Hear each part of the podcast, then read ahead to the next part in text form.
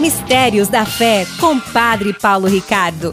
Crer em Jesus é para nós uma fonte de alegria inefável e gloriosa. Você lê essa passagem de São Pedro e diz assim: Ah, mas eu não experimento isso. Mas acontece que é isto que Deus quer fazer com você. Deus quer que a sua fé cresça que você tenha uma fé que vai crescendo de fé em fé, até que finalmente você conheça, ainda aqui na terra, esta bem-aventurança de crer, mesmo sem ter visto nada. Na Eucaristia, então, você tem a possibilidade de chegar a isso. Como é que você deve então comungar? Veja, quando a gente insiste com as pessoas que elas devem fazer um tempo de ação de graças, depois de terem comungado, as pessoas sempre vêm dizer, mas padre, eu não, sei o que rezar, eu não sei o que dizer depois que eu comungo. Eu fico ali é, cinco minutinhos, mas logo não sei o que dizer. Eu preciso é, de um livrinho de, de devoções, de alguma coisa. Eu não sei fazer essa oração íntima que o senhor fala. Bom, a oração íntima, meu querido, você faz fazendo atos de fé, esperança e caridade.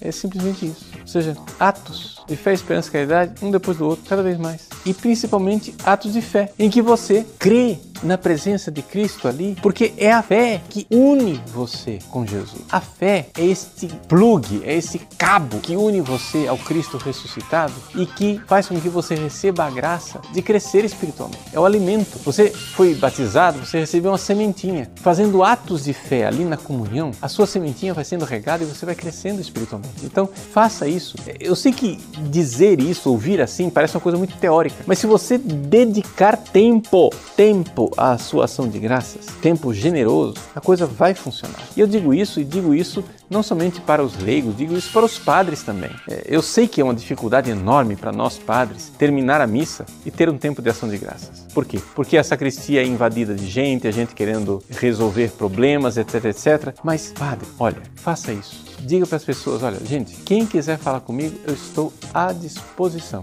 Daqui a meia hora, eu vou dar meia hora de ação de graça a Jesus. Ainda mais nós padres que quando comungamos recebemos uma hóstia bem maior e portanto a presença de Cristo ela se alonga por mais tempo porque enquanto estiverem ali a aparência de pão estiver ali a presença de Cristo está lá. Então nós podemos crescer espiritualmente. É só questão da gente se organizar e o povo não vai ficar com raiva não. Muito pelo contrário, o povo fica edificado de ver que o seu padre quer rezar, que o seu padre quer estar na intimidade com Cristo. Então vamos fazer isso. Não quero aqui dar lição para ninguém, mas não sou eu quem dou lição só estou partilhando com vocês, leigos, padres, etc., partilhando aquilo que, que os santos ensinam e que a gente pode experimentar pessoalmente e ver que é verdade mesmo.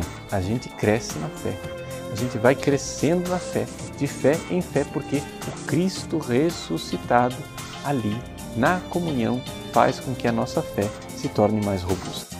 Mistérios da Fé com Padre Paulo Ricardo.